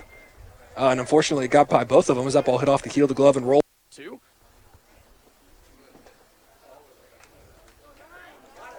Jack McKay still on the mound, has a 2 2 count. Nobody out. Runner on second for Gators, thanks to the leadoff double from Jackson Milam. That one upstairs for a full count now. Jacob Goins, Christian Griffin with you on the Lee Scott Sports Network, presented by the Orthopedic Clinic. Reminder that tonight's game is presented by Auburn Express Towing. Whether you're having car trouble in an accident or you own a business and need a car moved, call Auburn Express Towing, offering 24 hour towing services. The payoff pitch for Jack McKay and turns and decides not to throw it to second base and will reset on the full count to Brandon McCrane, who is 0 for 2 so far today with two flyouts, looking for his first hit and a timely one it would be for Glenwood.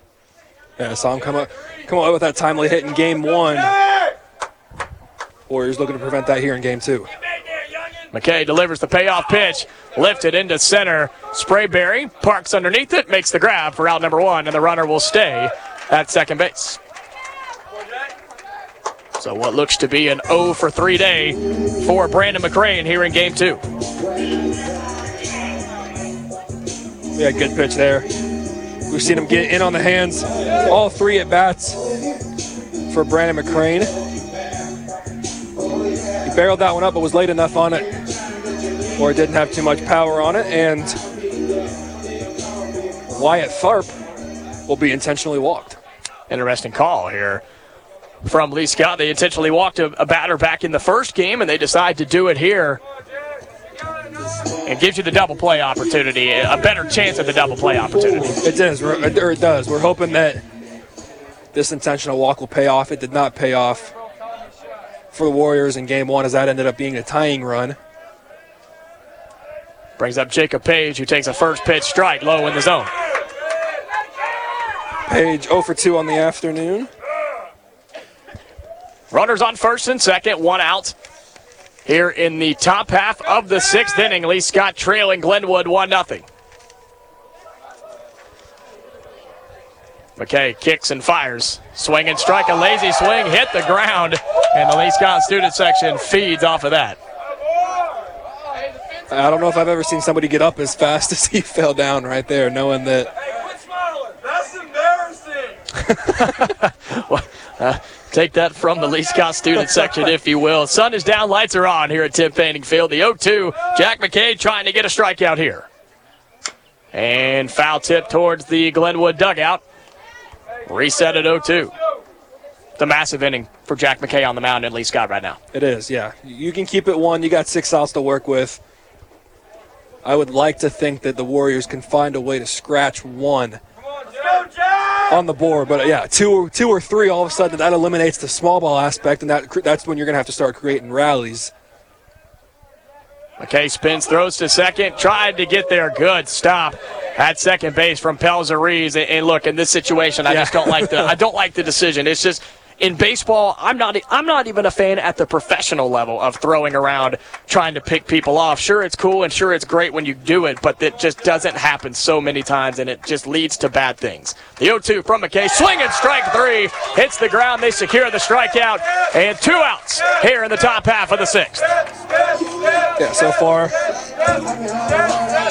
that intentional walk has been successful with that Jacob Page strikeout. But as you mentioned, just with the situation, I understand that you're trying to keep him closer to second to prevent him from scoring on an infield inning. But with how deep Rayberry is up to bat, or I'm sorry, with how deep Spurrier is in the field, uh, should have Mason McCrane stepped into bat. If that ball gets past Pelzer Reeves at second, you're easily having two runners in scoring position. Mason McCrane will see his first action today. Did not play any in game one and has yet to play here in game two, but he'll step in, the powerful left hander, with runners on first and second with two outs, and lets the first pitch go for ball one. And you said it had to have been injury related, right? Why he has not been. I, I would, game I would guess mean, so. I mean, he, he's a. We saw him in, in earlier in March and had a couple doubles. I mean, was a guy that was an, another hard out, but Yeah. we've yet to see him until tonight. And lays off of that one on the inside part of the plate to even it up at one apiece. Yeah, not 100%, but I mean that that's where your mind goes. Not 100% sure what the what the issue was, but seeing his first action here in this semifinal series.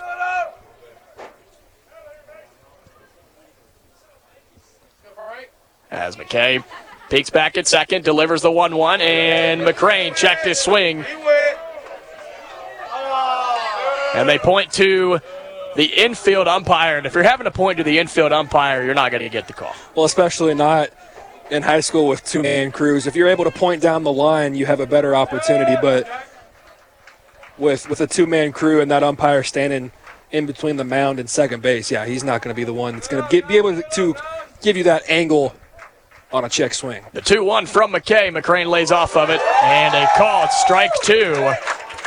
To put twos across the board. Two balls, two strikes, two outs. And uh, we may have been gifted one there, partner. Yeah, it's a generous call. We'll take it nonetheless. Brings twos across the board. It's a big pitch right here for Jack McKay. Runners on first and second. Lee Scott trailing Glenwood 1 0. The 2 2 to Mason McCrane. McKay, kick, fire, and rip foul. Back into the fish net to stay alive. McCrane was very late on that pitch, but did just enough to foul that off. Feels like he almost fouled it out of the catcher's mitt. Again, resetting on the 2 2 with two outs, two on. And you want action here because you don't want to get the full count where the runners will get a head start. The 2 2. And it's outside. Can't catch the zone for a true full count as tensions build on both sides here at Tim Fanning Field. Temperature dropping just a little bit as we get into into the 8 o'clock hour. Temperature in the stands and on the field, not so much, but us for the broadcasters. Three balls, two strikes, two outs. Runner on first and second. The payoff pitch. Ground ball to Hudson at third. Scoops it up, takes his time, throws across, and is there for out number three. And the Warriors get out of a jam and avoid any damage thanks to the leadoff double. Warriors trail by one. We head to the bottom of the sixth here in the state semifinals. Warriors trying to extend their season here on the Lee Scott Sports Network, presented by the Orthopedic Clinic.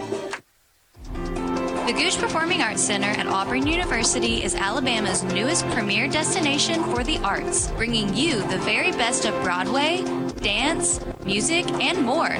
Learn more about upcoming performances and our calendar of events online at goguecenter.auburn.edu. That's G O G U E center.auburn.edu or call the box office at 334 844 TIXS. Experience and knowledge from the pros. Russell Do It Center and Building Supply. Russell Building Supply is Auburn's hometown home center. With top brands and an easy to use drive through lumberyard, we have what you need to get the job done. Russell Building Supply, East University Drive in Auburn. Become a Russell Rewards member. Experience and knowledge from the pros. Russell Do It Center and Building Supply.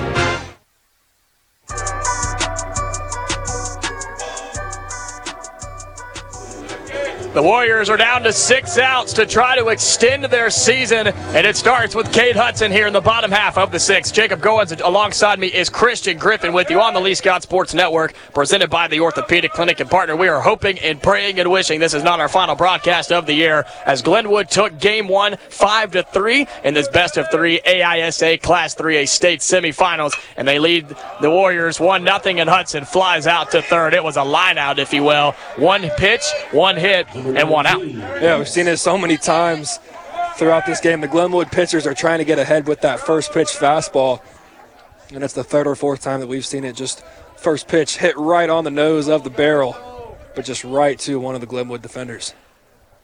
So Hudson, one of those seniors who, unless the Warriors just get absolutely hot, may have just seen his last plate appearance in a Lee Scott uniform. Hard hit ball from Garrett West to the shortstop side.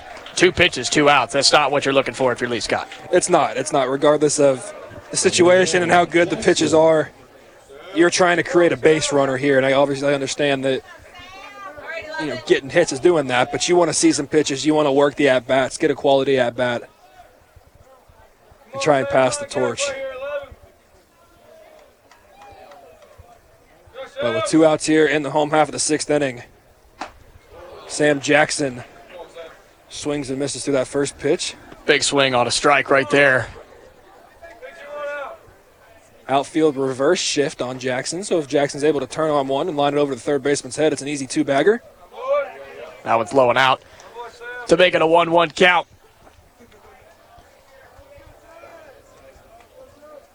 And a reminder that in game two, we are here at Glenwood, but again, Lee Scott is the home team, so they do get the. That hit him. Yeah, it did. It caught him on the elbow. Caught him on the elbow. Lee Scott brings up the, the, the go ahead run to the plate. But as I was saying, the Warriors will benefit from having the bottom portion of the seventh inning if they need it. And looks like we're going to have a pinch runner come in for Lee Scott. That is Hutchins Blomeyer, number 18, will step in for the Warriors. Your attention, please. Now running for the Warriors, number 18, Boomhauer. So close, PA announcer, so close. At least got students keeping us entertained here. Oh goodness! Oh goodness! That was oh, Pelzer Oh, Reeves. goodness. I think he got hit too. Pelzer's trying to make the argument, and so is Landry Cochran. So is head coach Tim Hudson. Everybody's fired up about it. It caught him. Yes, it did. That is awful. I mean, it, it did hit the jersey, but once again, it's one of those things where if Cochran gets hit, he needs to immediately start making that jog to first because if the first thing the umpire is going to look at is how he reacts to it. Right, and if you're ha- again, if you're having to go to, okay, they so- got it. They gave it to him. The Warriors have a runner on first and second, two hit by pitches. But again, here come the Warriors. Again, it's one of those things though that your job as the batter is to, you know, if you get hit, you know, you know what your job is. Your job is to start running to first. So regardless of how hard it hits you or whatever it is, you will, you have to be the one to make that call for yourself, and then the umpire will go with it. If you don't sell it, or if you don't act like it hit you, then you're not going to get that call more times than not. But beneficially, that home plate umpire was paying attention. And I mean, it was the correct call again. It, did- was. It, did absolutely was. It absolutely was the correct call. And so Warriors with a two-out rally.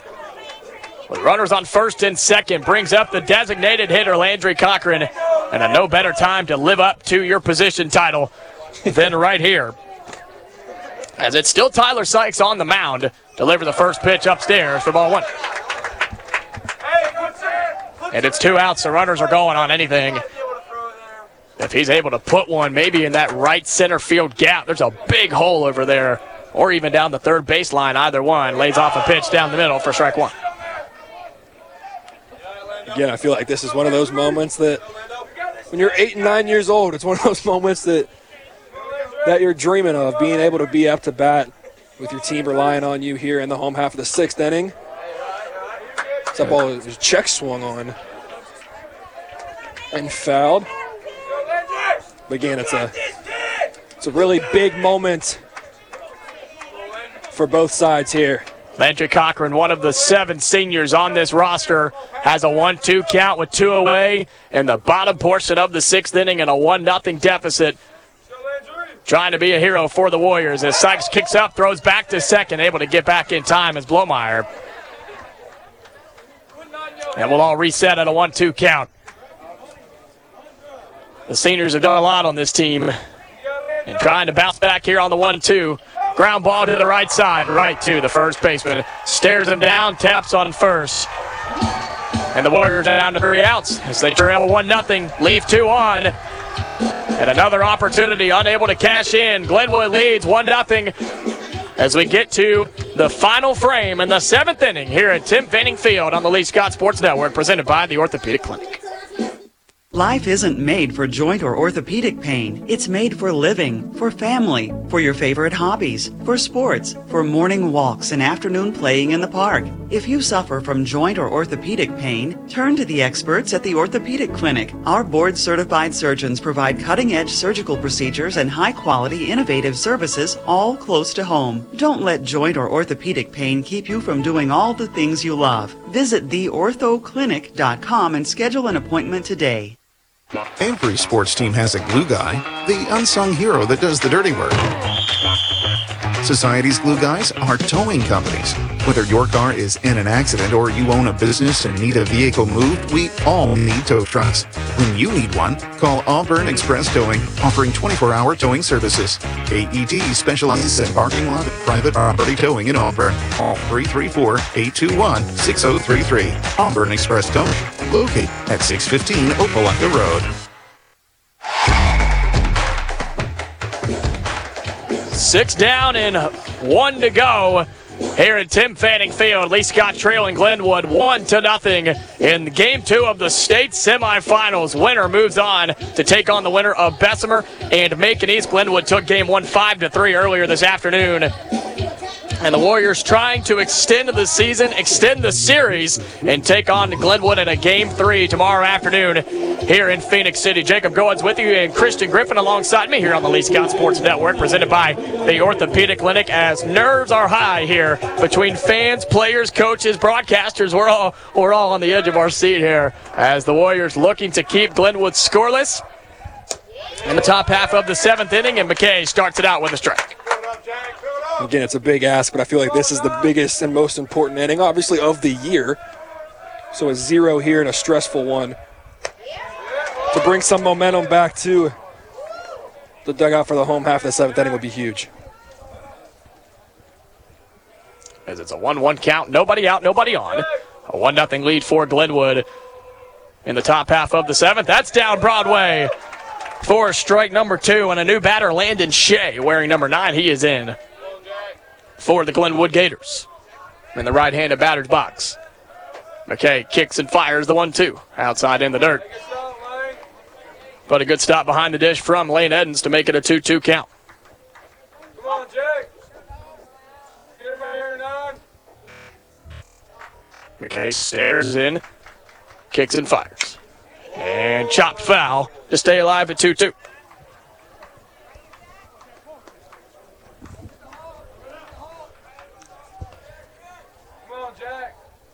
Two two, nobody out, nobody on. McKay staring in at Landon Shea. Takes his time on this 2 2 pitch. Winds and fires. Dropped it in there, caught strike three. He watched it go right by, and McKay records another strikeout, one away here in the seventh. Really good breaking ball there from McKay. Started it right at the right-handed batter. He turned his inside shoulder and broke right over that heart of the plate. For a very important out number one, it feels like in big situations that first out is always really hard to get.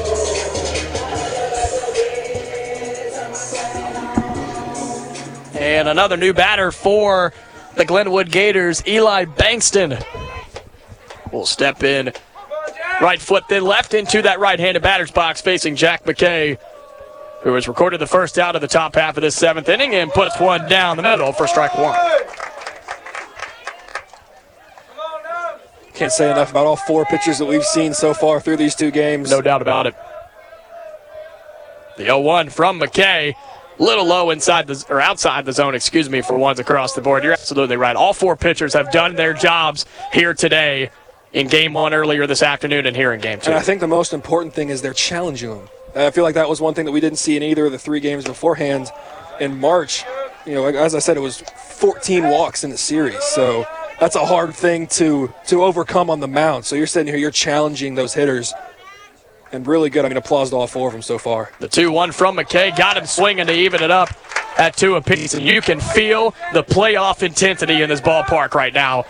You can feel it from the stands, from the field, from the players, from everybody. You can just feel the playoff atmosphere here in Phenix City. 2 2 from Jack McKay. Got him swinging upstairs, strike three. Two down in the seventh. Went with that elevated fastball and got Bankston to chase. And head coach Tim Hudson jogs out to the mound, brings the infield with him. See what the game plan is going to be. As it'll be the top of the lineup for the Gators. So I'm sure it's, we do have an arm in the bullpen. We'll see if they choose to make that run. But I feel like with how McKay is working, I feel like there's no reason but to stick with McKay for right now, especially with two quick outs. And he does. He gives an applause to his pitcher, asking for one more big out. Well, I think he's earned it. I mean, McKay has come in and pitched really, really well. He got stuck in a couple of jams, but he's also found his way out of it. And so Uh, I think he, he has absolutely earned the right to be in this moment here in the top half of the seventh inning. Two outs. Lee Scott trailing Glenwood one to zero and a win or go home situation for the Warriors. The first pitch to Lane Griggs is in there. Can't get the call, though. Ball one. Off speed miss just upstairs to the leadoff hitter, Lane Griggs, who was two for three in game two. McKay stares in, winds and delivers. Jammed him up a little bit. Can't find the zone. Look good from our angle in a 2 0 count. Umpire gives the signal of it being up. If anything, I thought it was in. Okay, taking his time. The 2 0 on the outside part of the plate. Framed really, really well by Lane Edens for a called strike one. Yeah, I think that was a little bit of a, a pick me up call, a makeup call yeah, right there. makeup As call, soon as that pitch was thrown, I shook my head thinking it was going to be oh. 3 0. But a 2 1 count for Jack McKay puts it in the dirt for a 3 1 count and a hitter's count, that is, for Lane Griggs with Pierce Edwards in the on deck circle. The 3 1 from Jack McKay. And rips it back into into the netting, into the uh, almost into the press box here at Glenwood. But a true full count. Nobody on. Three balls, two strikes, and two outs. McKay battling with Lane Griggs, trying to keep his team alive as they trail 1 0. McKay winds and delivers the free 3 2 and got him swinging. The payoff pitch pays off for Jack McKay, and the Warriors have a chance. They are alive as we head to the bottom of the seventh, the final frame, as the Warriors try to tie it up or take the win here in game two against Glenwood. The bats are coming up for Lee Scott in the bottom of the seventh on the Lee Scott Sports Network, presented by the Orthopedic Clinic.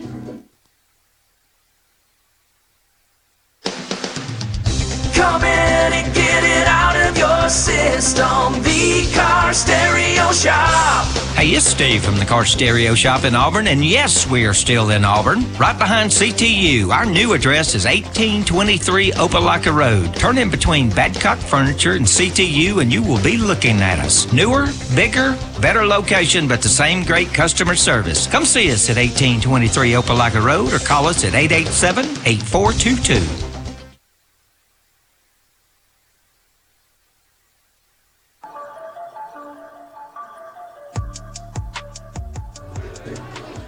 Three outs is what Lee Scott has to at least tie this game in the bottom half of the seventh here on the road at Glenwood. Lee Scott, the home team, in game two of a best of three series in the AISA Class 3A state semifinals against their rival Glenwood Gators. I'm Jacob Goins. He is Christian Griffin with you on the Lee Scott Sports Network presented by the Orthopedic Clinic. And Lane Edens due up for the Warriors here in the bottom of the seventh. And if there's one guy you want up to lead off the home half of the seventh inning, it's Lane Edens. Two for two on the afternoon in game two, both of them doubles. Lane Edens, Thomas Whittington, and as of right now, it is Trent Truitt who came in for Hayden Harper in that nine spot. That's outside. It is still, it is still Tyler Sykes on the hump for the Gators. He delivers a first pitch ball in the dirt. I think the best thing you want to see here is you want to see those Lee guy hitters where it counts. You want to see they need a base runner. Even if you hit a home run, it's only a solo shot. You got to try and get a base runner on. As that's down the middle. Four strike one. Warriors have three outs to tie it up, to send it to extras, or three outs to even try to win this thing and force a game three tomorrow here at Tim Fanning Field. Edens popped up, shallow right, not even going to make it to the grass. Second baseman comes in, one away.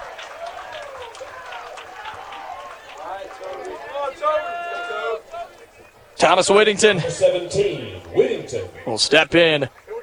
Again, one of those left-handers on this team. Trying to get something going in the bottom half of the seventh and avoid sending Glenwood to the state championship. First pitch to him, lays off of it, ball one. Like to see if Sykes gives Whittington fastball in the outer half. See if he can rip one over the third base bag or the third baseman. Whittington lays off of it outside and a called strike. There's no way. There's no way. It's outside. We saw the at bat that Whittington put together against Sykes his last time up. Ended up grounding to third, but saw what seemed like 10 or 11 pitches in that at bat. Ground ball hits the third baseman. Whittington hustling down the bag, and the Warriors have a base runner here in the bottom half of the seventh. It was hit at the third baseman. It was Griggs who couldn't quite handle it off his chest, and they just sort of jumped on the baseball and let it sit right there as Whittington hustles down to first, and the Warriors bring up the game-winning run in Hayden Harper. Yeah, we saw it's very similar play to what we saw with Cade Hudson, where he took that step in and took a couple steps back. Griggs kind of was caught standing flat-footed, short hopped off the chest. Exactly, that's all you can ask for is Whittington to get on base. Sykes is a little upstairs outside for ball one. And if if Harper can get on, it will bring the top of the lineup back for Lee Scott. Harper lays off a one. Had some movement on it when it came into the zone to put ones across the board. Yeah, that's fine. You're not looking for a 1-0 slider right there. Sykes throws over. Again, we see it, the, the soft flip over and immediately back on the rubber. If you're Lee Scott, are you aggressive here with a runner on first? You have to be to an extent, but I would not say to the point of of sending Whittington. The 1 1. Harper dips out of the way, 2 1. Oh, if he stays in there. If he stays in, he may take one off the elbow, off the top part of the shoulder, possibly. We'll see another throw over from Tyler Sykes, who was going for a complete game for Glenwood on the hump. The 2 1 count to the shortstop, Hayden Harper. Runner goes. Big swing, misses. Threat catcher comes up. The throw is there, but not in time. And Whittington is safe. So a risky play for Lee Scott. They send the runner, and he is safe. And it's a 2 2 count for Hayden Harper. The tying run is in scoring position. Yeah, chose the perfect pitch to go on, and I feel like that's the one thing. If you were going to go, you had to get the big leg kick. You had to get a fastball that wasn't necessarily right down the middle. Catcher set up inside. It was on the outer half. Was a strike, but wasn't necessarily the fluid motion that you're looking to try and gun a runner out at second. The shortstop awaits the 2 2. Check to swing. It's outside in the dirt. A good stop behind the plate to make it a 3 2 1. Three balls, two strikes, one out, with a runner on second, and Lee Scott trailing 1 0, trying to tie it up here in the seventh. Harper awaits the payoff pitch. Put the barrel on a baseball. It's popped up into the right field. Parks underneath it. One out is there. The second out is made in the outfield, and the runner Whittington will get back to second base. So put the barrel on it. Just got to look too high. And the Warriors are down to their final out. Oh, man. How else would you rather have it? Dramatic as usual, as it always is between Lee Scott and Glenwood. As these two schools see each other so often in postseason play. Back to the top of the order, it's Hutch Sprayberry. One of those seniors for Lee Scott, one of seven. Trying to extend the inning. And a first pitch strike.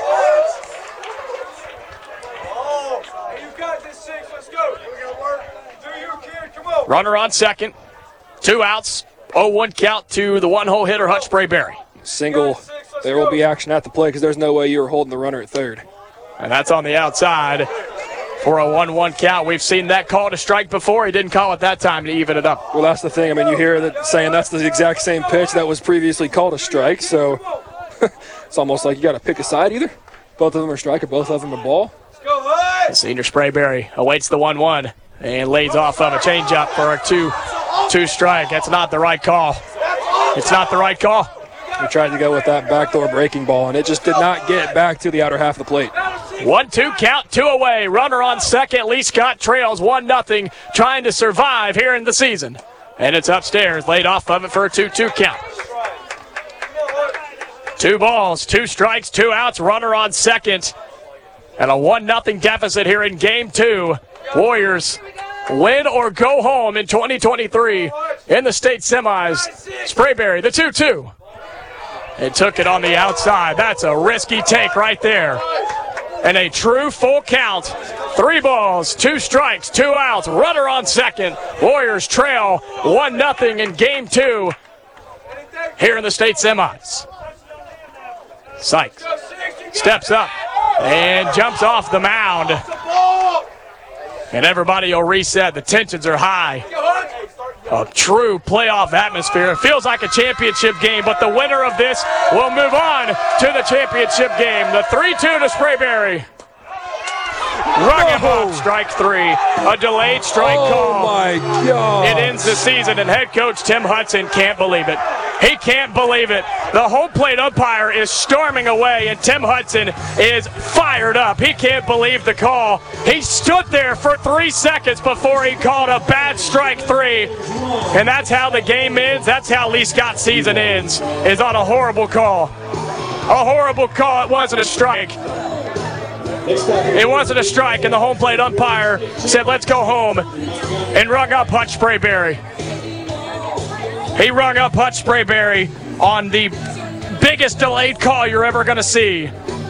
And Glenwood heads to the state championship game. I mean, it's turf behind home plate, but good lord, if it was dirt, the catcher would be full, would have more dirt than the, than the baseball inside of it. I mean, that is, that's not something that you can you can't end the game on something like that. That's just, I mean. Uh. Glenwood heads to the state championship game. They'll take on the winner of Bessemer and Macon East. Lee Scott season is in the book. Stay tuned. Orthopedic Clinic post game show coming up. We'll talk about it. Wrap up the 2023 season for what was a very successful one in first year head coach Tim Hudson's reign at Lee Scott Academy. Warriors fall 1 0 in game two, and the Gators are heading to the state championship game. You're listening to Lee Scott Baseball on the Lee Scott Sports Network, presented by the Orthopedic Clinic. Bending, stretching, walking. The simple moves in life are a real challenge with joint pain. When that happens, the Orthopedic Clinic is here to help. The Orthopedic Clinic offers a comprehensive range of restoring services, from total and partial joint replacement to bone health programs, physical therapy, and sports medicine. With offices conveniently located in Auburn and Opelika, the Orthopedic Clinic is close to home and here to help you stay in motion. Visit theorthoclinic.com to schedule your appointment today. Every sports team has a glue guy, the unsung hero that does the dirty work. Society's glue guys are towing companies. Whether your car is in an accident or you own a business and need a vehicle moved, we all need tow trucks. When you need one, call Auburn Express Towing, offering 24 hour towing services. AET specializes in parking lot and private property towing in Auburn. Call 334 821 6033. Auburn Express Towing, located at 615 Opelika Road. The Gogue Performing Arts Center at Auburn University is Alabama's newest premier destination for the arts, bringing you the very best of Broadway, dance, music, and more. Learn more about upcoming performances and our calendar of events online at goguecenter.auburn.edu. That's G O G U E center.auburn.edu or call the box office at 334 844 TIXS.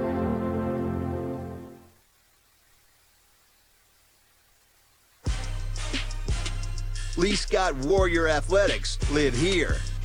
You're listening to the Lee Scott Sports Network. Lee Scott falls in game two of the state semifinals in a best of three series after falling in game one, five to three to Glenwood. The Warriors fall one nothing in game number two on a very controversial call to end the ball game. The Warriors were in business in the bottom half of the seventh, and a it was just it was the wrong call is all it was. And a controversial play there at the end on a strike three that rung hutch sprayberry up and the warriors fall to glenwood one nothing. This is the orthopedic clinic post-game show at the orthopedic clinic east alabama's go-to center for orthopedic care with locations in auburn and opelika to better serve you on the web at theorthoclinic.com Christian, we talked about it. You couldn't have asked for anything else besides the win, right? And you, you didn't want it any other way. Such a dramatic series between Lee Scott and Glenwood, and it came down to it came down to the final pitch. It really did. It came down to the final pitch. Scott gave themselves chances to win. They held what was an extremely high-powered Glenwood offense to six total runs in 14 innings total. Nobody in the state has done that all year.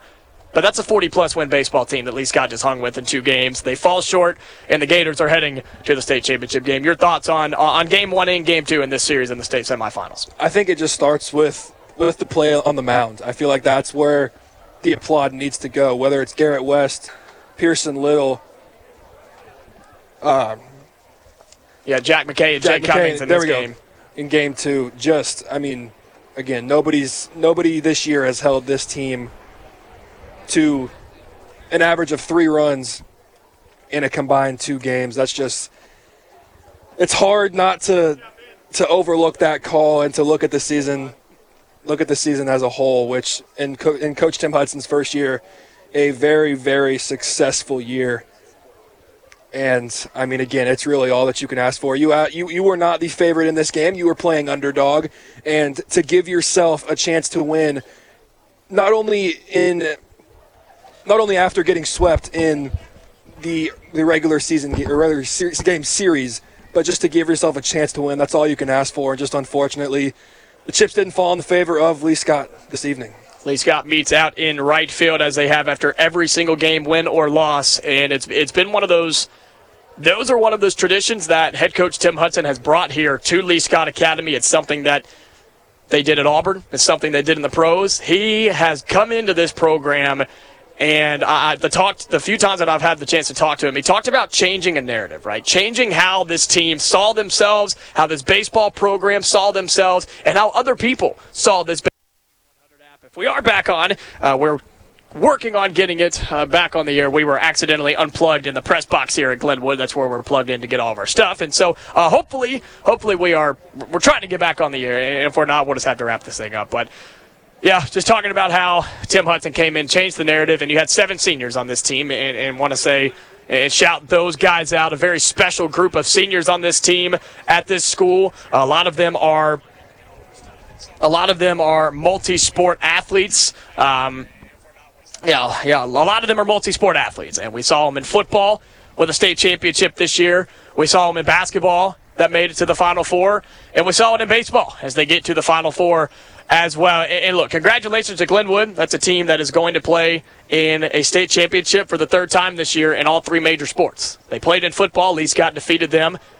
They beat Lee Scott in the semifinals. They went on to win the state championship in basketball. And, and look, there's a good chance they're going to win in baseball. That's a really good Glenwood squad. It's a 40 plus win team. But uh, again, it seemed like Lee Scott they outplayed Glenwood today. I, I, truly, I can truly say that. I, I, know we're Lee Scott Sports Network, but Lee Scott played some of their best baseball here today. No, it wasn't clean. It wasn't perfect. They had some errors. They had some errors in that first game where if those things didn't happen, they probably win that game. And in this game, you just got to get a couple of hits. You you lost one nothing to a Glenwood team that averages 11 runs a game. And so I think if you're Lee Scott, yes, it hurts. It hurts to lose in the state semis, and it hurts to lose to Glenwood but they got to be proud of what they did this season. Well, that's the thing is we talked about it's hard to overlook the box score and the L in that the, the game column, but the progress that this team has has made throughout the year and again a special shout out to those seniors with coach Tim Hudson in his first year. He comes in, tries to change the narrative, and he tries to change the culture of this program but he can only do so much. It starts with the leaders in that group, and those leaders are the seniors. Those seven guys that came into the locker room that have been with the program for three years, all of a sudden their senior year, everything gets turned around. It starts with them, and they're the ones that have to buy in, get the rest of the younger guys to buy in as well. And that's how you're going to see that progress. That's how you're going to see that culture change, not only in the school, on the team that the fans notice, but it's one of those things that you see that your, your area guys play. All of a sudden, hey, this, this Lee Scott team is not the team that we're used to seeing. They're changed and we got to bring our A game. And I mean, again, I don't I don't disagree with the fact that if you're looking at a two game series and you're seeing that the better team did not win tonight's game, I, I would not disagree with all. You're you're three pitches from undecidingly winning that baseball game, but but if you were in that Glenwood dugout right now, you are sitting there going like, wow, we like this Lee Scott team came to play and they arguably yeah outplayed us this evening. Came down to a controversial strike call. We won't we won't harp on it too much. It it, it, was the incorrect call in my opinion. And, and, and look, Lee Scott still would have had to score. They would have had bases loaded, but they would have had to make some noise and had to have they would have had got a hit and something they just didn't do a whole lot in this in this second game. And so came down to that. It's unfortunate. Lee Scott falls one nothing here in game two. They fall five to three in game number one in this best of three series in the state semifinals. And Glenwood will head on to the state championship series. They'll take on either Bessemer or Macon East. And just before you sign off and do your closing, I just wanted to give a special thank you to you, to Lee Scott, and to all the fans that have tuned in and listening to it. There's not many opportunities where a kid in college gets to, to call radio games with one of his buddies that you know, it, it, just doesn't really get to happen. And so to be able to have an opportunity like this to to allow you to risk your job to to make me feel good make me sound good because you know you're relying on me just as much as I'm relying on you. And so to have that faith that you've put in me and to be able to get a glimpse of of living my dream and what I want to do for a career, and I thank you appreciate I'm, I'm appreciative of you for for for forever and to all the Lee Scott fans that that tuned in and listened to me. I hope it wasn't too bad. I hope everything hope everything sounded sounded all right. You're in really good hands with Jacob, and so man, I just I really appreciate y'all again. Ah, man, I appreciate you coming on, and you've been you've been extremely well and helpful to me, and, and, and you've been a part of a, a, very special run here for Lee Scott Academy, as this will uh, actually secure my first full year as the voice of the Lee Scott Warriors. I took over April 1st of last year here on the Lee Scott Sports Network, and this completes my first full year with football, basketball, and baseball. And man, what a year it's been! What a year it has been for this Lee Scott team, this Lee Scott program, this Lee Scott school, Lee Scott Academy is alive and well. And yeah. Lee Scott Academy competes in AISA 3A, state champions in football, made it to the Final Four in basketball, and made it to the Final Four in baseball. This team and this school are alive and well. And so, Christian Griffin, I appreciate you, brother, joining me throughout baseball season. It's been a fun one. And it comes to an end, unfortunately, here on the campus of Glenwood School at Tim Fanning Field. Lee Scott falls in two games, five to three in game one, and one to nothing in game two. Our next broadcast is going to be in August. Football season, folks, it is right around the corner. I promise you, it will be here before we know it. And uh, stay tuned on the Lee Scott Sports Network Facebook page. We'll get you updates about the schedule, summer practices, uh, tell you what we're seeing, all that type of stuff, and it'll be here before we know it. But to everybody that's tuned in all season long and all throughout football, basketball, baseball, here on the Lee Scott Sports Network, presented by the Orthopedic Clinic on AU 100. AU100FM.com and the AU100 app to everybody that has helped me as color commentators and everybody that has helped me set up uh, on the road and at Lee Scott. Thanks to all the head coaches, uh, Buster Daniel for football, Tim Hudson here for baseball and uh, the athletic director and basketball coach William Johnson. Thanks to everybody at Lee Scott the parents. You mentioned those Christian parents have been fantastic and, and their support is always big. And, the, and the, the kids, man, the kids are just so much fun to be around and to learn who they are and be a part of what is this Lee Scott family. So thank you all so much for tuning in tonight and all season and all year long. Until August, we'll be back then for Lee Scott football where the Warriors will try to defend their state championship ring. And uh, that'll be here before we know it. So again, thank you all so much for tuning in to Lee Scott Athletics here on the Lee Scott Sports Network, presented by the Orthopedic Clinic on AU100, AU100FM.com, and the AU100 app. Congratulations to Glenwood. They're heading to the state championship. Lee Scott's baseball season is over in 2023. Until August, folks, stay safe. I'll talk to you later, and go Warriors.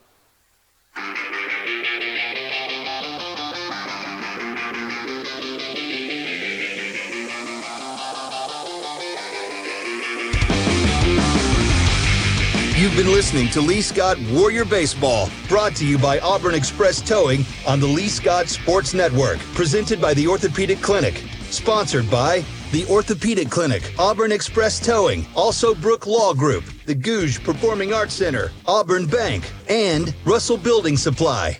This broadcast is copyrighted by Radio Alabama for the private use of our audience. Any other use of this broadcast, descriptions, or accounts of the game without Radio Alabama's consent is strictly prohibited. Thanks for listening.